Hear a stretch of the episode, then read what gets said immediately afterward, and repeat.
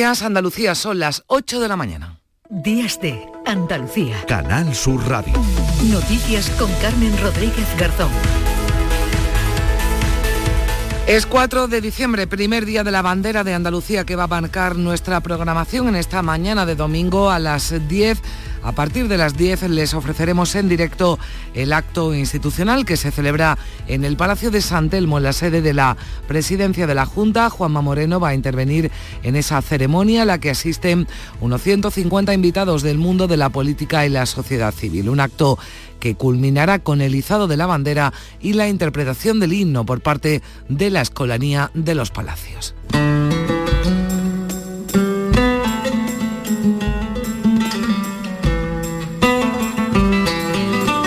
Vamos a hablar en Días de Andalucía con Alejandro Rojas Marcos, histórico dirigente andalucista que estará hoy en el acto y que fue impulsor de la propuesta que recogió el presidente de la Junta, quien el pasado 27 de octubre en el pleno que se celebraba en el Parlamento confirmaba que desde este 2022, coincidiendo con el 45 aniversario de las manifestaciones del 4 de diciembre de 1977, comenzaríamos a celebrar este Día de la Bandera de Andalucía.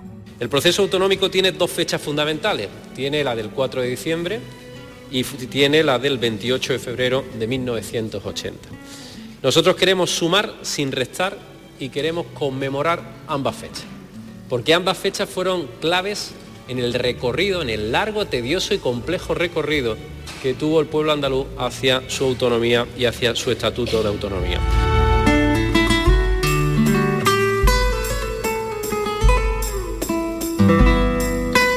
Pues es nuestra noticia de portada, pero lamentablemente la actualidad también viene cargada de sucesos. En Orce, en Granada, se investiga el hallazgo de 3 cadáveres con signos de violencia en un cortijo. 2 de los fallecidos son un matrimonio cuya familia había denunciado su desaparición. El otro es el hermano y cuñado de la pareja. Los primeros indicios apuntan a un móvil económico, pero aún sigue en marcha la investigación. El alcalde de Orce, José Ramón Martínez Olivares, dice que este pequeño pueblo se encuentra consternado por el trágico suceso. Los hermanos eran muy conocidos. Hay muchísima consternación, en este caso los finados que eran conocidos en el pueblo, una familia conocida, respetada, querida, y ahora mismo, bueno, pues ese desconcierto, también mucha incredulidad, ¿no?, de que en un lugar tan pequeño como este, donde casi nunca pasa nada, pues pase un suceso tan terrible. También se investiga en Granada las causas del incendio ocurrido en La Herradura, en el que 2 personas, un matrimonio, ha fallecido. En otro incendio en Málaga, 2 ancianos han tenido que ser hospitalizados. Y entre tanto vamos conociendo poco a poco más detalles en torno a los sobres interceptados en los últimos días con pólvora y metralla, uno de ellos dirigido al presidente del Gobierno. Se sabe ya que procedían de Valladolid y de un mismo autor, según las primeras investigaciones policiales, aunque por el momento no hay ninguna persona identificada como posible responsable. En cuanto al tiempo, hoy seguiremos con cielos nubosos, con lluvias en las comarcas centrales, precipitaciones que serán poco probables en el tercio oriental, donde por la tarde quedarán los cielos poco nubosos. En el tercio occidental no se descartan lluvias débiles que serán más probables e intensas al final del día, cuando pueden ir acompañadas de tormenta. El viento variable flojo, tendiendo a componente sur en el litoral atlántico y a componente oeste en el Mediterráneo. Suben las temperaturas mínimas, las máximas sin cambios, salvo en el litoral mediterráneo, donde subirán 20 grados, alcanzaremos hoy en Almería, 19 en Cádiz, Málaga y Sevilla, 18 en Córdoba y Granada, 17 en Huelva y 15 de máxima en Jaén. Las mínimas irán de los 5 grados de Granada a los 13 de Málaga y Cádiz. Y con la lluvia que nos acompaña les pedimos que extremen la precaución al volante, porque desde que comenzara la operación especial de tráfico con motivo del puente de la Constitución y la Inmaculada el pasado viernes, 2 personas han perdido la vida en las carreteras andaluzas en 2 accidentes ocurridos en Córdoba y en Alcalá de Guadaira, en Sevilla. Y en deportes les hablaremos de que las selecciones de Países Bajos y Argentina son las primeras clasificadas para los cuartos de final del Mundial de Qatar. Países Bajos ganaba 3-1 a Estados Unidos este pasado sábado y Argentina se impuso 2-1 a Australia. En segunda división, hoy juega el Málaga en Valencia ante el Levante, con la intención de sumar para salir de puesto de descenso. 8:05, comenzamos.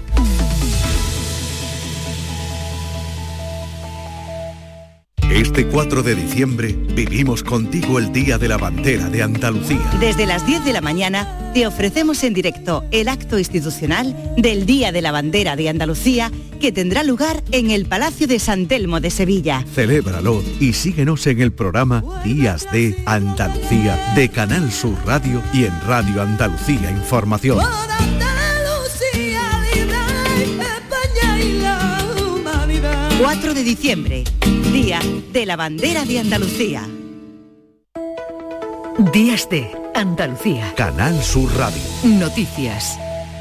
Este 4 de diciembre se celebra por primera vez el Día de la Bandera de Andalucía con un acto oficial que se va a desarrollar en el Palacio de San Telmo desde las 10 de la mañana, una ceremonia que les ofreceremos en directo aquí en Canal Sur Radio, en Radio Andalucía Información, y que también podrán seguir en Canal Sur Televisión y Canal Sur Más. El acto contará con la intervención del presidente andaluz, Juanma Moreno, y se cumplen 45 años de las multitudinarias manifestaciones que inundaron Andalucía para pedir nuestra autonomía plena. María Luisa Chamorro, buenos días. Muy buenos días. A este acto han confirmado su asistencia unas 150 personas. Además del presidente de la Junta de Andalucía estarán el consejero de la Presidencia y la consejera de Educación. También asistirá el presidente del Parlamento, así como representantes de los grupos parlamentarios del Partido Popular, el Partido Socialista, Adelante Andalucía, el alcalde de Sevilla y de los municipios destacados en la historia del andalucismo y de la bandera de Andalucía, como Carmona, Aracena o Coria del Río, y numerosos representantes del Partido Andalucista, entre ellos Alejandro Rojas Marcos. También estarán representados los agentes sociales, numerosas instituciones públicas y habrá una nutrida representación de la sociedad civil. El acto será conducido por la periodista y actriz Amalia Sánchez Candón, que participó en la manifestación del 4D de 1977 en Sevilla como una de las niñas que portó la bandera de Blas Infante. Además, la poeta Rosa Díaz leerá un manifiesto del Gobierno de Andalucía con motivo de este Día de la Bandera. En el jardín del Palacio de San Telmo se va a proceder a un izado de la bandera a cargo de dos niños con una interpretación del himno de Andalucía a cargo de la Escolanía de los Palacios. A esta hora, 8:07, acaba de publicar en Twitter un mensaje el presidente de la Junta, Juanma Moreno. Dice: un 4D de hace 45 años comenzó un sueño que tiñó las calles de Andalucía de blanco y verde. Se expresó la dignidad de un pueblo.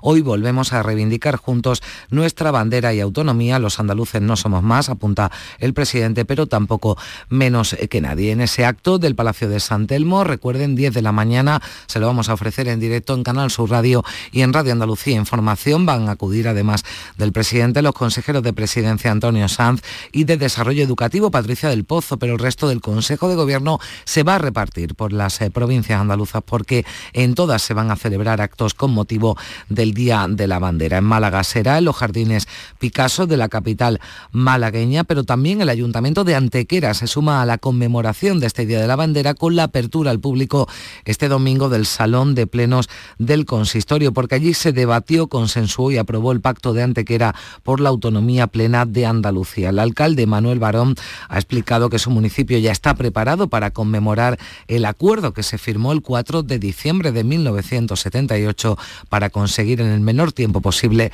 la autonomía plena de Andalucía. Y 44 años del Pacto de Antequera, que tendrá su 45º aniversario precisamente el año que viene, el año 23. Y ha querido el presidente de la Junta, pues, aumentar el simbolismo, en este caso, de nombrar el 4 de diciembre como el Día de la Bandera de Andalucía en conmemoración de aquel pacto de Antequera, pacto preautonómico.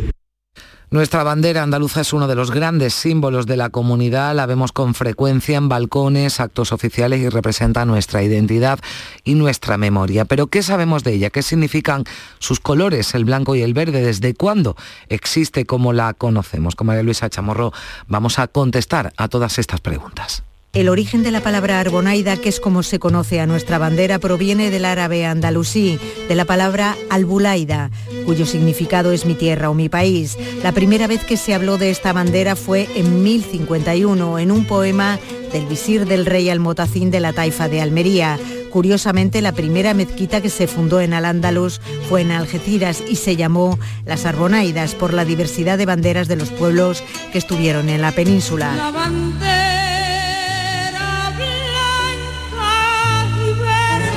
Sin embargo, tras muchos años de historia, no es hasta 1918, en la Asamblea de Ronda, cuando se aprueba la creación de la bandera como la conocemos hasta ahora. 3 franjas horizontales, verde, blanca y verde, del mismo ancho. También se aprobaron el himno y el escudo de Andalucía. Blas Infante, que fue su creador, eligió el color verde de la bandera de Andalucía en representación de los omeyas, la dinastía árabe que gobernó al Andaluz desde el 756 hasta el 1031, y el blanco de los almohades, que dominaron nuestro territorio hasta el siglo XII. Pero si hablamos del significado sentimental, el color verde de la bandera de Andalucía es también la esperanza y el color de nuestros olivares, y el blanco la paz, pero también el tono de nuestros pueblos y el azar de los naranjos. ¿Qué otras cosas se les ocurren a ustedes?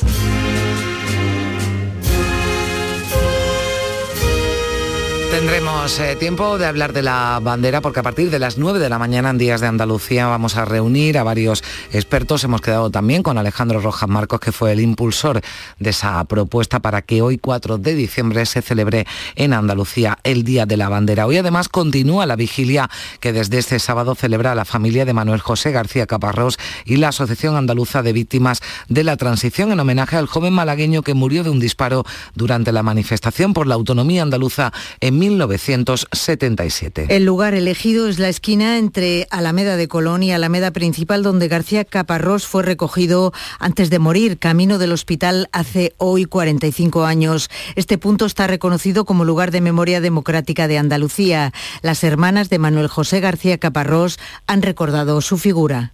Me quitaron mi juventud y mi niñez porque era una niña, pero a mi hermano no le van a borrar su memoria mientras que sus hermanas estén aquí. Cuando mi padre destapó a mi hermano, que dio la casualidad que el que destapó era él, vio que no era un accidente de coche ni nada, sino que era un tiro. Era muy afable, le gustaba estar con su familia, iba a ser el padrino de mi hijo. Y la Fundación Andalucía Socialismo y Democracia, presidida por Rafael Escuredo, entrega hoy en Sevilla sus primeros premios 4 de diciembre. Son 5 los premiados: los sindicatos UGT y Comisiones, la Asociación Mujeres en Zona de Conflicto, el catedrático de Derecho del Trabajo Miguel Rodríguez Piñero y el periodista Iñaki Gabilondo. Patricia Zarandieta, ¿qué tal? Buenos días. Buenos días. El líder del PSOE andaluz, Juan Espadas, en un acto ayer en Alcalá de Guadaira, en Sevilla, ha reivindicado poner cara y nombres socialistas a las transformaciones realizadas en Andalucía, y ha puesto en valor la celebración hoy del 4 de diciembre, cuando esta tierra, destacaba, decidió lo que quería ser. Andalucía decidió reivindicar su capacidad de salir del ostracismo, del subdesarrollo, siendo capaz de pelear por su futuro diciendo: nosotros queremos gobernarnos a nosotros mismos, dentro de un proyecto de España cada vez más fuerte. En la medida que Andalucía lo sea más, lo será también España. La vicesecretaria general del PSOE y ministra de Hacienda, María Jesús Montero, ha subrayado que este 4 de diciembre se recuerda a aquella manifestación como una esperanza y un proyecto de construcción de una autonomía que no podía ser esclava, decía, de los intereses del norte. Montero ha valorado que Andalucía ha sido una tierra pobre que se ha construido a sí misma y se ha puesto en pie, y ha reprochado al presidente de la Junta querer ser más andalucista, decía, que el PSOE. Que construir Andalucía, al señor Moreno Bonilla, no es ahora convertirse. No es que cuando siempre se ha estado en contra del estatuto, se ha estado en contra cuando en su momento el referéndum, ahora uno llega en el último minuto, porque ahora le toca, porque es el presidente, y ahora uno quiera ser más andalucista que el PSOE. Desde el PP andaluz, su vicesecretaria de Igualdad, Ana Mata, recordaba la importancia de esta fecha y reclamaba para este 4 de diciembre unidad y un andalucismo moderno. Andalucía es una tierra en la que siempre se ha mostrado unida, tenemos que mantenernos unidos, y además reclamando ese andalucismo moderno, ¿no?, que ya Manuel Clavero, un político destacable de nuestra tierra, pues describió en sus libros, ¿no?, y en sus testimonios. La plataforma A4D, integrada por Izquierda Unida, Podemos y Adelante Andalucía, entre otras organizaciones, ha convocado además hoy en Sevilla una manifestación para conmemorar esa movilización de aquel 4 de diciembre de 1977. Partirá este mediodía desde la Plaza Nueva de la capital hispalense para concluir con la lectura de un manifiesto ante el Palacio de San Telmo. El coordinador general de Izquierda Unida en Andalucía, Toni Valero, ha defendido el andalucismo real que salió a la calle aquel 4 de diciembre frente frente al falseamiento, dice, de la derecha y su marketing que ha calificado de vacío. Denunciar la hipocresía y la falta de vergüenza de quienes con sus políticas están llevando al malestar, están llevando a la frustración y están llevando al padecer a nuestro pueblo con la bandera andaluza puesta detrás. Eso sí que hay que denunciarlo, esa hipocresía y esa falta de vergüenza de quienes practican políticas antisociales y después se envuelven en la bandera andaluza. La celebración de este Día de la Bandera, por cierto, que ha disparado su venta, la venta de banderas. Plataformas civiles y colectivos sociales son mayoritariamente los que han solicitado a fabricantes grandes cantidades de banderas para repartir entre la ciudadanía y quienes han animado a su uso como homenaje a esas masivas manifestaciones que se sucedieron por toda Andalucía para reclamar una autonomía plena.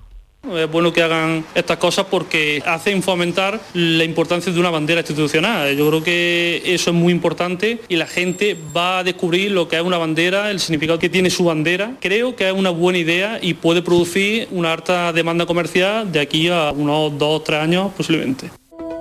Días de Andalucía. Canal Sur Radio. Noticias. Y decíamos al principio que lamentablemente la actualidad de este domingo también viene marcada por sucesos trágicos que han tenido lugar en las últimas horas en Andalucía. En Orce, en Granada, la Policía Judicial está investigando la muerte de 3 personas en un cortijo. Se trata de un matrimonio que se encontraba desaparecido desde el pasado miércoles y de un hermano del varón también muerto por arma de fuego. La localidad de Orce está conmocionada después de que la Guardia Civil haya encontrado 3 cadáveres con impactos de bala en un cortijo propiedad de la familia al norte de la provincia. El alcalde de Orce ha apuntado que sus vecinos están intentando asimilar la dureza del suceso. Los 3 eran muy conocidos en el pueblo, ya que el padre de los 2 hermanos fue alcalde de la localidad. Escuchamos a José Ramón Martínez Olivares. Bueno, pues lo cierto es que estamos viviendo momentos de mucho desconcierto, esperando las noticias que van apareciendo en base a la investigación que está realizando la Guardia Civil. Hay muchísima consternación, en este caso los finados que eran conocidos en el pueblo, una familia conocida, respetada, querida, y ahora mismo, bueno, pues ese desconcierto también, mucha incredulidad, ¿no?, de que en un lugar tan pequeño como este, donde casi nunca pasa nada, pues pase un suceso tan terrible. 2 de los cuerpos sin vida son los de María José García y Antonio Burgos, un matrimonio de 60 años que se encontraba desaparecido desde el 30 de noviembre. El lugar donde se encuentra el cortijo está en plena Sierra de Orce, a más de 40 minutos del núcleo urbano por senderos de tierra en mal estado, un sitio aislado. La familia del matrimonio asesinado presentó la denuncia por la desaparición el pasado 2 de diciembre. Ninguno de los 2 respondía al teléfono móvil y faltaban de su domicilio habitual desde el pasado miércoles, el día que fueron vistos por última vez. En un principio se especuló con la posibilidad de que se hubieran marchado a Málaga o a Orce, pero hasta ayer no se peinó la finca propiedad del matrimonio y se encontraron a los 2 miembros muertos a balazos. El tercer cadáver encontrado se corresponde con el hermano del hombre fallecido. Estaba lejos del cortijo con un tiro en el cráneo y una escopeta cerca. La Guardia Civil, que se ha hecho cargo de la investigación, baraja una disputa económica entre los hermanos. Los cadáveres van a ser trasladados al Instituto de Medicina Legal de Granada. También en Granada, la localidad de Almuñécar ha decretado un día de luto tras la muerte en un incendio de 2 ancianos en el anejo de La Herradura.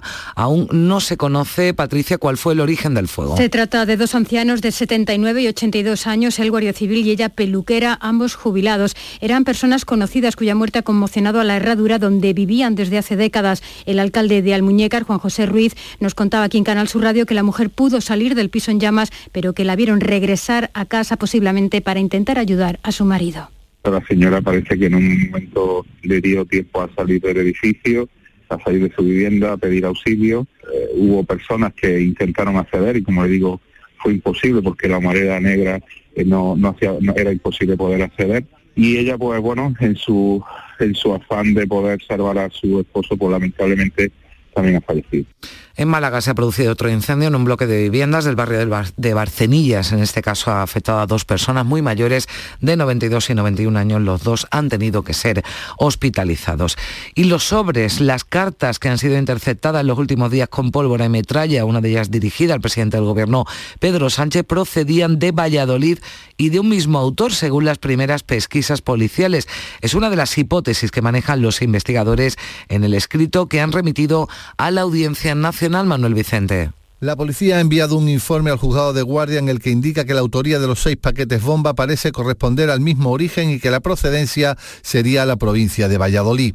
Por el momento no hay ninguna persona identificada como posible responsable, ya que la investigación policial no se centra aún en una hipótesis concreta. El primero de los sobres fue localizado el pasado día 24 de noviembre, dirigido al presidente del Gobierno, siendo desflagrado por el Servicio de Seguridad de Moncloa. Una semana después llegó otra carta con material pirotécnico dentro de una caja que explotó, hiriendo leve en una mano a un empleado de la Embajada de Ucrania en Madrid. Fue en ese momento cuando se judicializó el caso a cargo de la Audiencia Nacional, centralizando todas las investigaciones. Asimismo, se han enviado otros 4 sobres a una empresa especializada en material de defensa de Zaragoza, a la base aérea de Torrejón en Madrid, al Ministerio de Defensa y a la Embajada de Estados Unidos. Y ha quedado desmantelada una organización criminal responsable del mayor fraude del IVA, estimado en 2.200 millones de euros. La Guardia Civil ha efectuado un registro en un despacho de abogados en Marbella. En la primera operación contra el fraude de IVA relacionado con la venta de productos electrónicos ha sido coordinada por la Fiscalía Europea con actuaciones en 14 países de la Unión. En España se han realizado registros en una empresa de Barcelona y en 2 domicilios y un despacho de abogados en Marbella. Se han intervenido 2 vehículos de alta gama y diversa documentación mercantil. La estimación del fraude investigado en el marco de esta operación, denominada Admiral, asciende aproximadamente a 2.200 millones de euros. Además, han sido intervenidas más de 11 toneladas de droga, también a una red criminal asentada en la provincia de Málaga. Han sido detenidas 10 personas, como dices, 2 de ellas en Málaga. La droga incautada, una vez introducida en el mercado europeo, podría haber alcanzado los 100 millones de euros. En la provincia se han efectuado registros en Mijas, Alaurín el Grande y Marbella. A los 10 detenidos se les atribuyen los supuestos delitos de tráfico de drogas, blanqueo de capitales y pertenencia a organización criminal. Navantia entrega este domingo a la Marina Saudí la tercera de las 5 corbetas construidas en el astillero de San Fernando 3 años después del corte de su primera chapa. La ceremonia se va a celebrar en la planta gaditana con la presencia de la ministra de Industria, Reyes Maroto, el presidente de Navantia y también representantes de la Armada Saudí, Mónica de Ramón.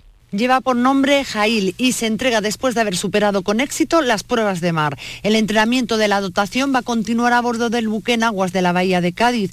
Las corbetas están basadas en el diseño Avante 2200 de modernas prestaciones y la plantilla se muestra satisfecha del trabajo realizado, como indica el presidente del comité de empresa, Jesús Peralta. No podíamos estar más anchos, por decirlo de alguna manera, el trabajo que se ha realizado en un tiempo récord, es histórico. No se han entregado una serie de 5 barcos con una cadencia de 4 meses, ningún astillero de España y yo me atrevería a decir que del mundo, ¿no? Un buque de altísima tecnología con unas prestaciones que se salen fuera de lo normal y que a día de hoy es una realidad que se haya cumplido ese acuerdo. El último de los 5 buques deberá ser entregado en 2024, un contrato que según Navantia ha supuesto un impulso de capacidades para la empresa y que ha beneficiado de manera especial a la bahía de Cádiz. Y la Confederación Española de Empresarios de Estaciones de Servicio ha pedido al Gobierno que les adelante qué va a pasar con la bonificación a los carburantes a partir del 1 de enero de 2023. La ayuda de 20 céntimos la ve positiva y considera que debe seguir siendo para toda la ciudadanía sin limitaciones. Antonio Felices, así lo contaba, es el presidente de la Federación Andaluza de Empresarios de Estaciones de Servicio. Si la medida se va a prorrogar, se nos hagan ingresos a cuenta, de tal modo que como la agencia tributaria sabe los litros que yo vendí, por ejemplo, en enero de este año, pues cara a enero del 2023 me diga, tome usted los 20 céntimos por adelantado y después al finalizar regularizamos. Y en la crónica política, después de que el portavoz de Esquerra, Gabriel Rufián, haya admitido que su partido ha utilizado el voto de los presupuestos como palanca de fuerza para presionar al Gobierno y eliminar el delito de sedición del Código Penal, el PP, su secretaria general, ha dicho que son los presupuestos de la impunidad para quienes rompieron el orden constitucional. Pedro Sánchez ha aceptado debilitar al Estado, entregando la impunidad a los líderes de Esquerra Republicana de Cataluña, derogando el delito de sedición, entregando el Código Penal para poder sobrevivir un año en la Moncloa. Decía la ministra de Defensa, Margarita Robles, que las declaraciones de Rufián las enmarca dentro de la propia campaña electoral de Esquerra. Lo que decía también la ministra, no descarta si es necesaria la modificación de la ley del solo sí es sí. Si en la aplicación de la ley se ve que esto a lo mejor pues tiene lagunas, pues las leyes se pueden modificar. Yo a lo largo de toda mi carrera como jurista he visto modificaciones de leyes. Las modificaciones de leyes nunca hay que tenerles ningún tipo de prevención, pero lo importante es que la prevención y la protección de las víctimas es lo más importante y la finalidad. 8 y 25 minutos, vamos ya con la actualidad del deporte que nos trae Carlos Gonzalo. Buenos días. Hola, ¿qué tal? Las selecciones de Países Bajos y Argentina son las primeras clasificadas para los cuartos de final del Mundial de Qatar. Holanda ganó por 3-1 a Estados Unidos, mientras que Argentina, en el partido número 1000 de Leo Messi como profesional, ganó a Australia, sufriendo mucho, eso sí, en el tramo final del partido. Acabó ganando Argentina por 2-1. Escuchamos al gran protagonista de la noche, Leo Messi. No, la verdad que lo tomo con normalidad. El IDB, lo que toca, pasan los años, ya me queda poco y nada, disfrutando de todo esto, del ambiente, de los partidos, del mundial en general, de mi familia que lo está viviendo con mucha ilusión, mucho nerviosismo, igual que todos los argentinos. Ver a mi nene ahí en la tribuna para mí es muy especial, verlo de la manera que lo viven, así que disfrutándolo de todo un poco. Países Bajos y Argentina jugarán por un puesto en semifinales el próximo viernes día 9. La selección española tuvo ayer día de descanso. Eso sí, volvió a hablar Luis Enrique en Twitch y también habló de Messi y de Maradona. La época del Pelusa fue increíble y nos hizo disfrutar a todos del fútbol, y una época en la que un jugador casi podía ganar un mundial solo. En esta época actual eso es más difícil, y la Pulga o Leo Messi, como le llamáis, es el número 1 de la historia del fútbol, sin ninguna duda. Sobre la selección española recogimos en la gran jugada de Canal Sur Radio la opinión del entrenador andaluz Paco Gémez. Bueno, oye, si hay que hacer un mal partido, porque todos los equipos hacen un mal partido, pues que sea ese, ¿no? Y que no nos haya costado caro. Está claro que a partir de ahora los errores se cuestan carísimo, cuestan tener que coger las maletas y venirte para casa, ¿no? Uh-huh. Pero yo creo que a España le va a venir bien el haber visto que especular no va con nosotros. Es decir, nosotros somos un equipo muy franco, muy transparente, que tiene que ir a ganar, y que cuando mete uno tiene que ir por el segundo, y cuando mete el segundo por el tercero.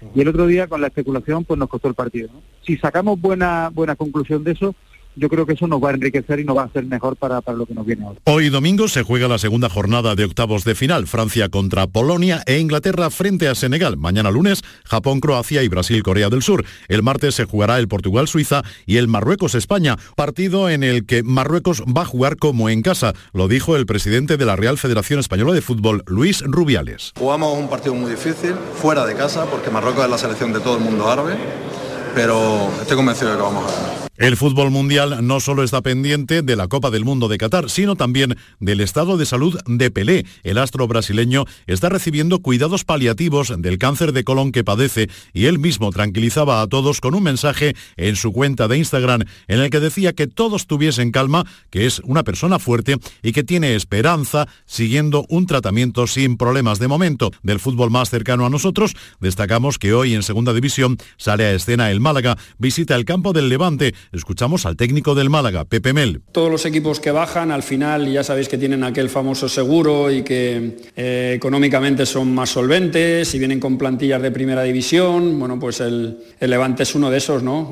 Solo con De Frutos, con Campaña, con Iborra, con Soldado, con bueno, pues este tipo de jugadores que hacen que el equipo tenga, bueno, pues más allá de lo que se supone en segunda, ¿no? Pero dicho esto, están en segunda igual que nosotros, y esta competición ha demostrado muchas veces que no da igual el nombre y da igual como seas, al final todos somos estamos en la misma liga y es muy complicado ganar un partido en esta categoría, así que nosotros vamos a competir allí y nosotros tenemos armas suficientes para hacerle daño. Fútbol femenino, jugados ayer, Sevilla 2, Granadilla Tenerife 2 y Fútbol Club Barcelona 2, Real Sociedad 1. Hoy, Sporting de Huelva, Deportivo Alavés y Betis el Levante. Empató el Córdoba en su visita a Riazor con el Deportivo de La Coruña. Empate a 0 que sirve para comandar una semana más por parte del conjunto cordobesista la clasificación de su grupo de de Primera Federación. En baloncesto, Liga ACB, Unicaja se imponía por 104-78 al Casademón Zaragoza.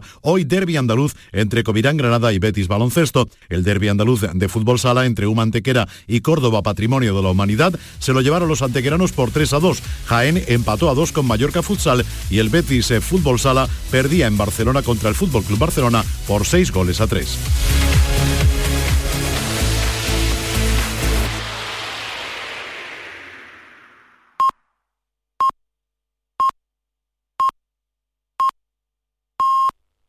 Son las 8:30 de la mañana.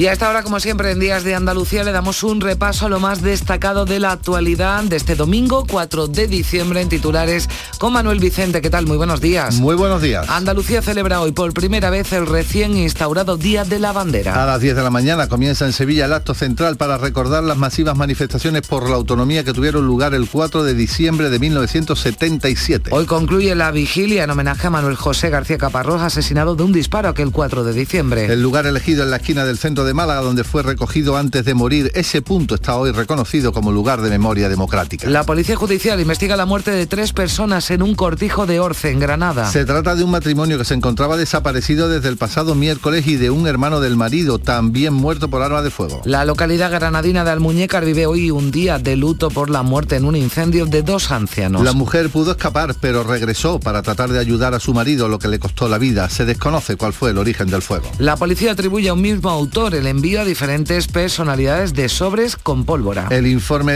a la Audiencia Nacional recoge que los 6 paquetes bomba tienen como procedencia la provincia de Valladolid. Desmantelada una organización criminal por un fraude de IVA estimado en más de 2.000 millones de euros. La Guardia Civil ha efectuado un registro en un despacho de abogados en Marbella, así como en domicilios y empresas de Barcelona. Detenidas 3 personas en Utrera, en Sevilla, por falsificar documentos para poder entregar aceitunas. La Guardia Civil ha constatado que habían entregado más de 45.000 kilos de aceitunas por un valor aproximado de 40.000 euros. Navantia entrega hoy a la Marina Saudí la tercera de las 5 corbetas construidas en el astillero de San Fernando. La ceremonia se va a celebrar en la planta gaditana con la presencia de la ministra de Industria Reyes Maroto, el presidente de Navantia y representantes de la Armada Saudí. Y qué asuntos también llevan a sus portadas la prensa de hoy, de este domingo, Manolo. El diario El País hace una radiografía del descontento chino. Hay mucho enfado acumulado, dice. En el diario El Mundo se apuesta por una visión política. La ventaja de Feijóo se acorta, pero Sánchez no recupera a sus votantes. El diario ABC también se centra en la derecha política española. Feijóo y Abascal ocultan sus cartas para las autonómicas y locales a 6 meses de la elecciones. Y en el diario OK Diario, el titular más destacado es Puig también se desmarca de Sánchez, pide revisar la ley Montero cuando hace una semana la veía positiva.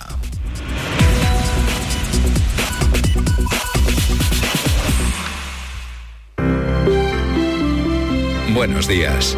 En el sorteo del sueldazo del fin de semana celebrado ayer, el número premiado con 5.000 euros al mes durante 20 años y 300.000 euros al contado ha sido 83.545, 83545, serie 47.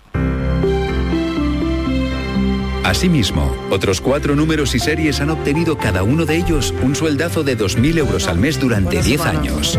Puedes consultarlos en juegos11.es. Hoy tienes una nueva oportunidad con el sueldazo del fin de semana. Disfruta del día. Y ya sabes, a todos los que jugáis a la 11, bien jugado. Miles de familias necesitan tu solidaridad para poder comer. Colaborar con los bancos de alimentos es tan fácil como donar en la caja de tu supermercado. Elige la cantidad que quieres donar y la convertiremos íntegra en los alimentos que más se necesitan. Donar en caja no tiene desperdicio. Súmate a la gran recogida, del 25 de noviembre al 6 de diciembre. Días de Andalucía. Canal Sur Radio. Noticias.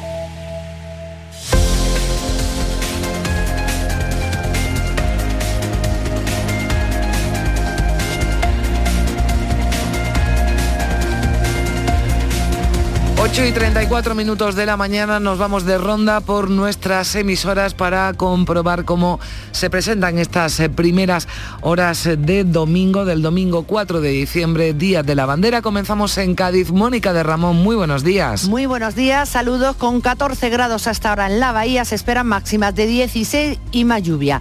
Diario de Cádiz titula: fin a la deuda del SAS con Pascual, la Junta abonará más de 121 millones a la empresa gaditana para acabar con los litigios. En La Voz, las cifras de la mortalidad en Cádiz se mantienen pese al retroceso del COVID. Proponemos hoy una visita a Medina Sidonia para celebrar sus jornadas de puertas abiertas, disfrutar de actividades para conocer monumentos y su patrimonio artístico. También degustar los típicos alfajores, mazapanes y turrones de la villa. Vamos hasta el campo de Gibraltar con Ángeles Carrera. Muy buenos días. Hola, ¿qué tal? Muy buenos días. Pues aquí está lloviendo, aunque a partir de las 12 se espera que remitan las precipitaciones. Tenemos a esta hora 15 grados de temperatura. En la prensa, el Europa Sur titula en portada: la base militar de Gibraltar opera con los estándares más altos de seguridad. Son declaraciones del embajador británico en España, Hugh Elliot, en una entrevista que publica este diario. Este embajador ha estado esta semana aquí en la comarca. El área digital, La Línea llora la pérdida del guitarrista Juan Becerra. Y en la previsión, si os parece, nos vamos al municipio de San Roque, porque se está desarrollando en todos sus núcleos poblacionales la ruta gastronómica de la seta. ¿Cómo amanece este domingo? Jerez, Salva Gutiérrez, ¿qué tal? Muy buenos días. Hola, buenos días. Pues por aquí ha llovido casi toda la noche. Para hoy se espera más. Ahora ha salido el sol por encima de las nubes. Tenemos 13 grados, llegaremos a los 18. Diario de Jerez: la manzanilla del Cherry Cash no podrá comercializarse como vino. Periódico Viva Jerez: la lluvia no puede con las ganas de zambombas. Y como previsión, pues más zambombas y previsión de lluvias. Hay muchas en las plazas del centro, así que el paraguas cerquita. Pues no lo olviden, paraguas chubasqueros si quieren disfrutar de Jerez, porque la cosa va de lluvias este domingo. Vamos a ver cómo se despierta Córdoba. Ana López, ¿qué tal? Buenos días. ¿Qué tal? Muy buenos días. Pues con cielos cubiertos, está lloviendo, aunque de momento los valores no son significativos. La situación va a seguir inestable durante toda la jornada. Las mínimas han subido, 8 grados en la capital. Las máximas llegaremos a los 18. A esta hora tenemos 11 grados y se prevé, como decimos, que siga lloviendo a lo largo de todo el día. Diario de Córdoba: 10 años de patios para la humanidad. Se cumple este martes esa efeméride. El título ha multiplicado en una década el impacto de esta fiesta. En el Día de Córdoba el turismo sigue lejos de los niveles previos a la pandemia. El puente con solo una ocupación del 59%. Y en cuanto a las previsiones, a las 10 de la mañana el acto conmemorativo con motivo del Día de la Bandera, en el que van a participar los consejeros de Universidad y Justicia, los cordobeses José Carlos Gómez Villamandos y José Antonio Nieto. Y a las 11:30, Ecologistas en Acción organiza una marcha en defensa del agua. Pues agua es lo que está cayendo, ha caído durante la noche en muchos puntos de Andalucía, pero lo que protagoniza la mañana en Sevilla, Asunción Escaleras, la niebla. Buenos días. Buenos días. Densa niebla que se concentra en el valle del Guadalquivir y que de momento no afecta a los primeros vuelos de la mañana en el aeropuerto sevillano de San Pablo. Las lluvias volverán por la noche. En cuanto a las temperaturas, en la capital tenemos 12 grados a esta hora, uno más que ayer. En la prensa, el diario de Sevilla apuesta por un reportaje y titula: la sanidad andaluza se conjura para salvar la atención primaria. Y ABC de Sevilla: la falta de nuevos trenes retrasa la llegada del AVE low cost a Sevilla. Y también informa de que la puntualidad de los AVE cae por debajo del 94%. En cuanto a las previsiones, se dan los últimos toques al alumbrado navideño. Se va a estrenar mañana por la tarde en el centro, pero hoy, esta misma tarde, se van a iluminar los árboles que se han instalado en el Distrito Norte y también en el Polígono Sur. Gracias, Asun. Vamos hasta Málaga con Mati Pola. ¿Qué tal? Muy buenos días. Muy buenos días. Aquí tenemos 13 grados, el cielo está cubierto y llovizna a esta hora. Tenemos también prevista una máxima de 17. En cuanto a la prensa, Diario Sur: los malagueños ya comen peor. Por culpa de la inflación, los precios de productos frescos han subido un 26%. La Opinión: Málaga suma más de 6.000 instalaciones de placas fotovoltaicas para el autoconsumo. Y Málaga Hoy: un centenar de drones dibujan la Navidad sobre la bahía. En cuanto a nuestra previsión, pues después de 11 años regresa hoy el Festival de Verdiales itinerante y lo hace en Alaurín de la Torre, concretamente en el Parque de los Patos. De Málaga nos vamos a Huelva con Yolanda Sánchez. ¿Qué tal? Buenos días. Hola, buenos días. Pues aquí siguen bajando las temperaturas. Hoy tenemos 8 grados en Huelva capital y numerosos bancos de nieblas. Llegaremos a una máxima de 18 grados sobre las 4 de la tarde cuando está previsto que empiece a llover. Y en las portadas de los periódicos, en papel, Huelva Información abre su edición de hoy con la subida de las tarifas de los taxis, un 4,3% es lo que han subido, aunque los taxistas dicen que los costes lo han hecho un 23%. Y la fotografía la dedica a tres propietarios de tres bares señeros de Huelva, el Ibiza, el Tumi y el 1900. ¿Quién no ha conocido estos tres bares de Huelva? Ha reunido a sus propietarios y han hecho junto al periodista un balance y análisis de futuro del ocio nocturno. Y en digitales, Huelva 24 abre su edición con la mujer que dio a luz en su domicilio de Almonte sin que le diese tiempo trasladarse al hospital. Todo ha salido bien, afortunadamente. Y el Diario de Huelva también dedica su cabecera digital al colectivo ciudadano, en el que 1.500 firmas piden a la Junta de Andalucía que no entierre los restos del puerto tartésico que han aparecido en las obras de rehabilitación del antiguo edificio de Hacienda. Está en pleno centro de la ciudad, frente al ayuntamiento. Vamos hasta Granada con Jesús Reina. ¿Qué tal? Muy buenos días. Muy buenos días. 5 grados de temperatura, cielo cubierto, ha llovido durante la noche, llegaremos a máxima en torno a 17 y 18 grados. La tragedia de Orce aparece en la portada del diario Ideal. Mata a su hermano y a su cuñada y después se suicida en un cortijo de Orce. Ya lo hemos contado, se trata de un matrimonio que había desaparecido el día 30, había sido denunciada la desaparición y ayer se encontraron los cadáveres de ellos dos, del matrimonio y también de un hermano, todos heridos por arma de fuego. En el diario Granada Hoy desliza, que no es poco, con una fotografía de un esquiador, haciendo referencia lógicamente a que ayer se abrió la estación de esquí, hoy también se abre, con un aforo de 1.200 personas, 400 más que ayer, con las mismas 5 pistas en la zona de Borreguiles y con unas temperaturas que rondan los 1 grado bajo cero o 3 grados bajo cero. Y en cuanto a nuestra previsión informativa, una muy sabrosa. Los productos de la provincia se ofrecen en el Mercadillo de Navidad Sabor Granada, que estará en la Plaza del Humilladero desde hoy hasta el día 8. Lo organiza la Diputación Provincial. Pues ya lo saben, gracias a Jesús. Vamos hasta Jaén con Lola Ruiz. ¿Qué tal? Muy buenos días. Buenos días, Carmen. En estos momentos 9 grados de temperatura en Jaén. Hoy alcanzaremos una máxima de 16 y lo que es más importante, llueve. Llueve en estos momentos en Jaén. Son chubascos dispersos que nos acompañarán durante toda la jornada y sobre todo durante la mañana. Y las portadas de las cabeceras locales nos traen diferentes asuntos. En primer lugar, Diario de Jaén titula Ciclón del Real Jaén a costa del huracán Melilla, 7-0, haciendo referencia al equipo blanco, al equipo local que derrotó por 7-0 al equipo visitante en una tarde placentera para los jienenses. Ideal de Jaén titula La pensión media de los jienenses subirá 76,4 euros al mes a partir de enero y como subtítulo el promedio de las jubilaciones será casi de 976 euros mensuales en la provincia, incluido el incremento del 8,5 anunciado por el gobierno. La Contra de Jaén nos trae el Rumblar baja a un dígito frente a una semana de lluvia, con foto del embalse del Rumblar, que está situado en el municipio de Baños de la Encina.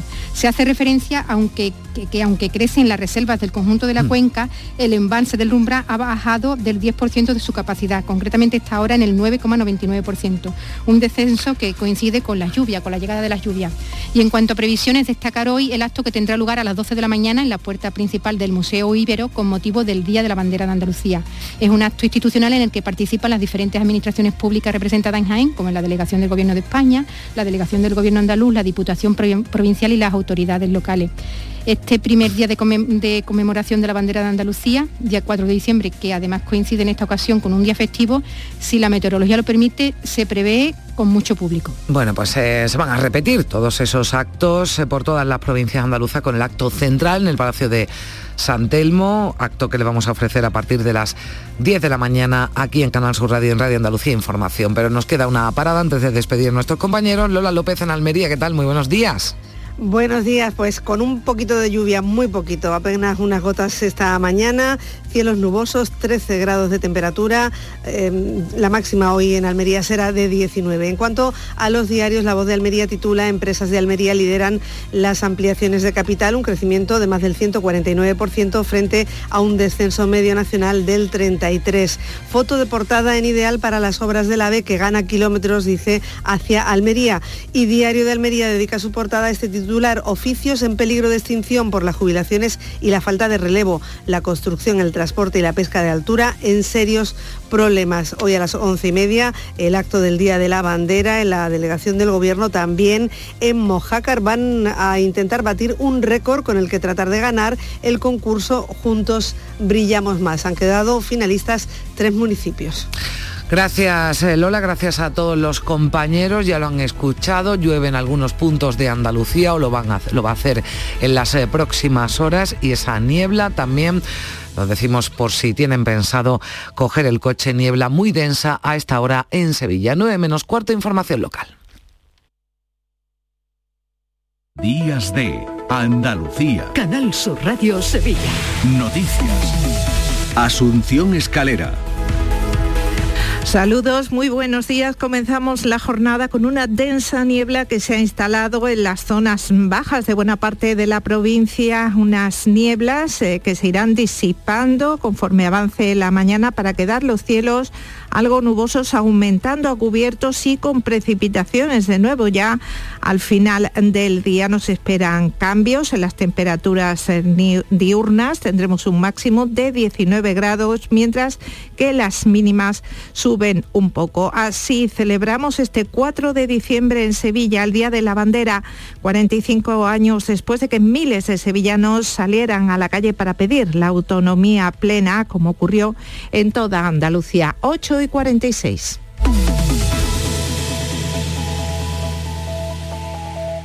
Si necesitas un electrodoméstico, ¿por qué pagar de más en grandes superficies? Ven y paga de menos en Tiendas El Golpecito. Tus primeras marcas al mejor precio y una selección de productos con pequeños daños estéticos con descuento adicional y 3 años de garantía. Tiendas El Golpecito. Ahorra hasta el 50% en tus electrodomésticos. 954-100-193 y tiendaselgolpecito.es. Las noticias que más te interesan las tienes siempre en Canal Sur Mediodía Sevilla. Y este miércoles te llegan desde El Pedroso, que celebra la Feria de Productos Típicos y Artesanales de la Sierra Morena de Sevilla. 25ª Feria de Muestras y Productos Típicos y Artesanales de la Sierra Norte de Sevilla. Canal Sur Mediodía Sevilla. Este miércoles, desde las 12, en directo desde el Ayuntamiento del Pedroso, con la colaboración del Ayuntamiento del Pedroso. Días de Andalucía. Canal Sur Radio Sevilla. Noticias. Con el acto central que se va a celebrar a partir de las 10 en el Palacio de San Telmo de Sevilla, culmina toda una semana en la que se han celebrado numerosos actos en la provincia de Sevilla y en la capital con motivo del Día de la Bandera. Se ha izado la enseña verde y blanca en instituciones como los ayuntamientos y han sido numerosas las actividades que han llenado los centros escolares sevillanos del orgullo de ser andaluz. Entre las vivencias y testimonios de lo que ocurrió aquel 4 de diciembre de 1977, las del propio alcalde de la capital, Antonio Muñoz. Una bandera que angustia, como ha comentado Javier, la mujer de Blas Infante, había cosido con sus manos, que había sido aprobada en Ronda en 1918 y que representa la dignidad y la voluntad de un pueblo que en 1977, en plena reconstrucción de la democracia en España, salimos a la calle, orgullosos de ser andaluces. Entonces no sabíamos que tendríamos un puente como el que nos depara la Constitución, que se aprobó un año después, y también el Día de la Inmaculada. Estamos metidos de lleno en el puente y en los preparativos navideños. En la capital, con motivo de la entrada en vigor del Plan de Coordinación Específico de Navidad, se ha activado el Plan de Emergencia Municipal en fase de preemergencia. En cuanto a la movilidad, recuerden que desde el viernes se aplican restricciones para acceder al centro y a las zonas comerciales más transitadas. Juan Carlos Cabrera, delegado de Gobernación, dice que este es un plan para todos. Con la ilusión siempre de una fecha entrañable de poderla vivir en la calle, donde esperamos grandes concentraciones, afortunadamente también desde el punto de vista de que la ciudad gane en dinamismo y el comercio y todo lo que significa para el ánimo estar viviendo una fecha, pero como digo, con la seguridad de que está todo bien planificado por los servicios públicos del ayuntamiento. En cuanto al tráfico, desde el inicio de la operación especial de la DGT con motivo del puente, el pasado viernes hay que lamentar en la provincia una persona fallecida y 5 heridos en 2 accidentes, aunque uno de ellos, que se saldó con 4 jóvenes heridos, se producía en el casco urbano de Dos Hermanas. En sucesos, la Guardia Civil de Utrera ha detenido a 3 personas, 2 hombres y una mujer, por falsificar documentos para poder entregar aceitunas en los puestos de la localidad. Los agentes han constatado que habían entregado más de 45.000 kilos de aceitunas por un valor aproximado de 40.000 euros. Los arrestos se han practicado en Dos Hermanas porque los detenidos son vecinos del municipio. Y la plataforma en defensa del ficus de San Jacinto, cuya tala paralizó un juez el pasado agosto, se ha movilizado este sábado con una concentración en la Plaza Nueva, a las puertas del ayuntamiento. La plataforma quiere presionar al consistorio y también a los dominicos, los propietarios de la iglesia donde está el ficus, para que aceleren las soluciones que deben pactar por orden del juez. Joaquín Guerra, miembro de la plataforma, critica la falta de transparencia del ayuntamiento. Hay mucha confusión, el ayuntamiento está jugando un papel de mediador que no le corresponde, puesto que es el demandado, él no puede mediar en una demanda en la que es el demandado, jamás... y que la plataforma Ficus Vivos no está presente en esa demanda, porque no está constituida y por lo tanto no tiene capacidad jurídica para presentarse, ¿no? Culminamos también una semana en la que se han venido sucediendo numerosos actos con motivo de la conmemoración del Día Internacional de las Personas con Discapacidad. Actos enfocados a la sensibilización con mensajes de apoyo y alegatos por la inclusión en distintos estamentos e instituciones. De ello se ha hablado en el 6º Encuentro Provincial de Personas con Diversidad Funcional de la Diputación, en apoyo a las familias de municipios con menos de 20.000 habitantes, como explica la diputada provincial Rocío Sutil. Los equipos de tratamiento familiar, los equipos de los servicios sociales de cada uno de esos municipios están ahí para prestar el apoyo, el asesoramiento y atender las necesidades que estas familias puedan presentar a cada uno de sus ayuntamientos. Comisiones Obreras exige reforzar la atención a la diversidad y extender la enfermería escolar para mejorar la calidad educativa del alumnado con necesidades específicas. Esta es la propuesta de Alberto Barrio, secretario general del Sindicato Provincial de Enseñanza de Comisiones en Sevilla. Es preciso bajar la ratio para poder atender y compensar las desigualdades educativas de partida, solventar los daños de la pandemia en los aprendizajes y que los centros educativos dispongan del personal docente suficiente para solventarlo. 8:52.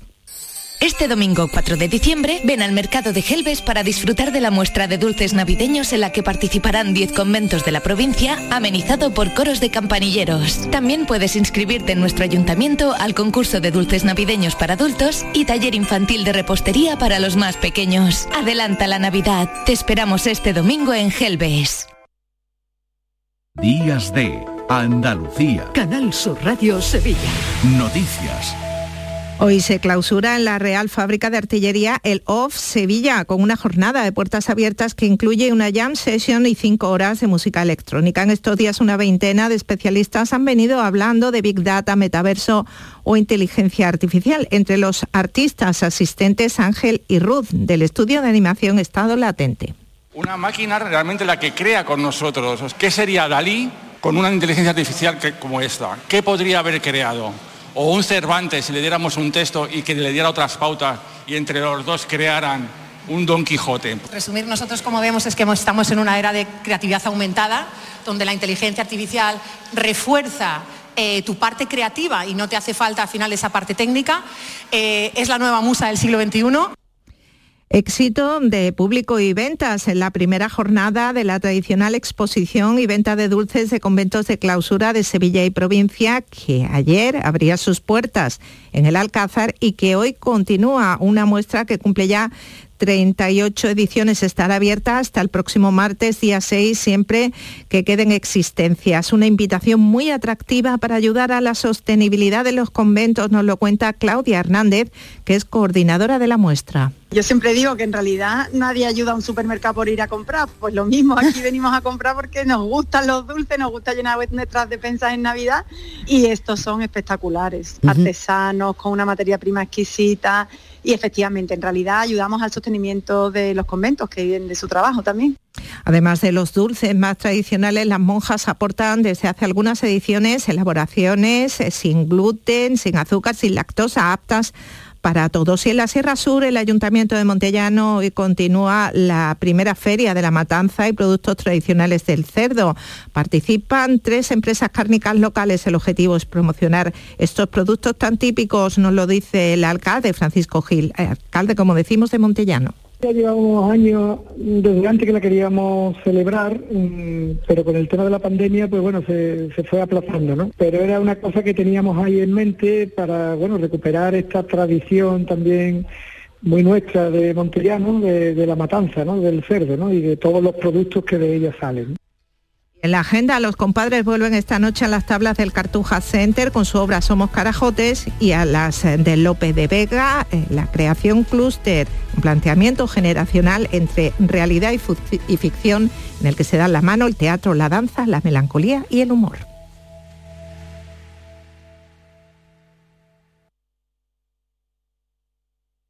Días de Andalucía. Canal Sur Radio. Noticias con Carmen Rodríguez Garzón.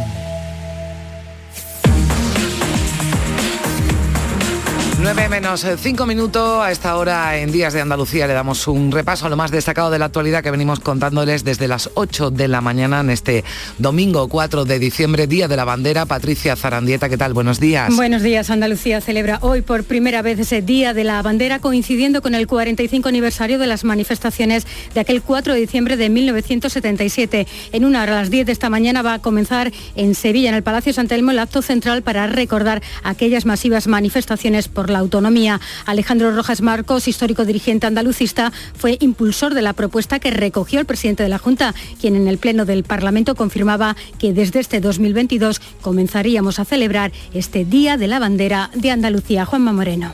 El proceso autonómico tiene 2 fechas fundamentales. Tiene la del 4 de diciembre y tiene la del 28 de febrero de 1980.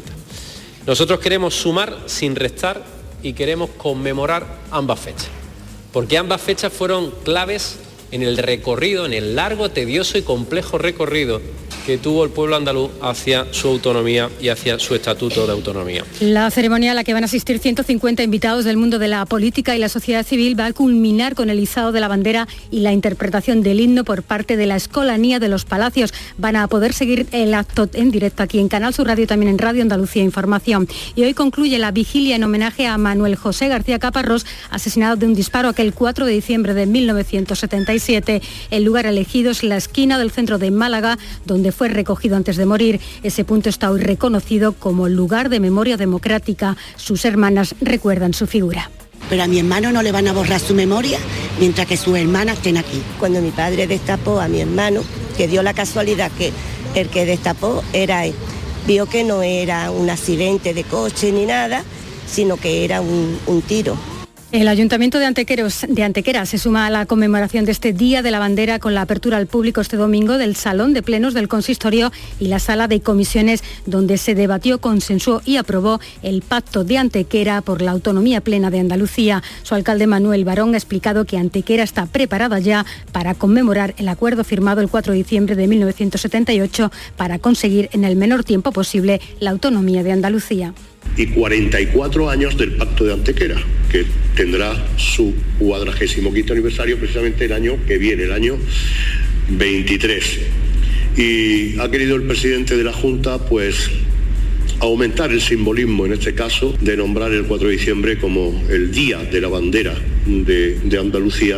La Fundación Andalucía Socialismo y Democracia, presidida por Rafael Escuredo, va a entregar hoy en Sevilla sus primeros premios 4 de diciembre y la plataforma 4D, integrada por Izquierda Unida, Podemos y Adelante Andalucía, entre otras organizaciones, ha convocado este mediodía en Sevilla una manifestación para conmemorar aquella movilización. En sucesos, la Policía Judicial está investigando la muerte de 3 personas en un cortijo de Orce, en Granada. Se trata de un matrimonio que se encontraba desaparecido desde el pasado miércoles. El tercer cadáver encontrado se corresponde con el hermano mano del hombre fallecido estaba lejos del cortijo con un tiro en el cráneo y una escopeta cerca. La Guardia Civil baraja una disputa económica entre los hermanos. Los tres eran muy conocidos en Orce, como cuenta su alcalde José Ramón Martínez Olivares.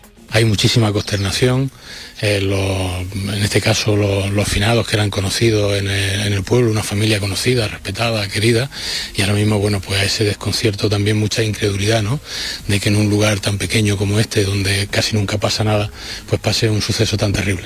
Y la localidad granadina de Almuñécar vive un día de luto por la muerte en un incendio de dos ancianos en La Herradura. La policía además atribuye a un mismo autor el envío a diferentes personalidades de sobres con pólvora y metralla. El informe a la Audiencia Nacional recoge que los 6 paquetes bomba tienen como procedencia la provincia de Valladolid. Y Navantia entrega hoy a la Marina Saudí la tercera de las 5 corbetas construidas en el astillero de San Fernando. La ceremonia se va a celebrar en la planta gaditana con la presencia de la ministra de Industria, Reyes Maroto, el presidente de Navantia y representantes de la Armada Saudí.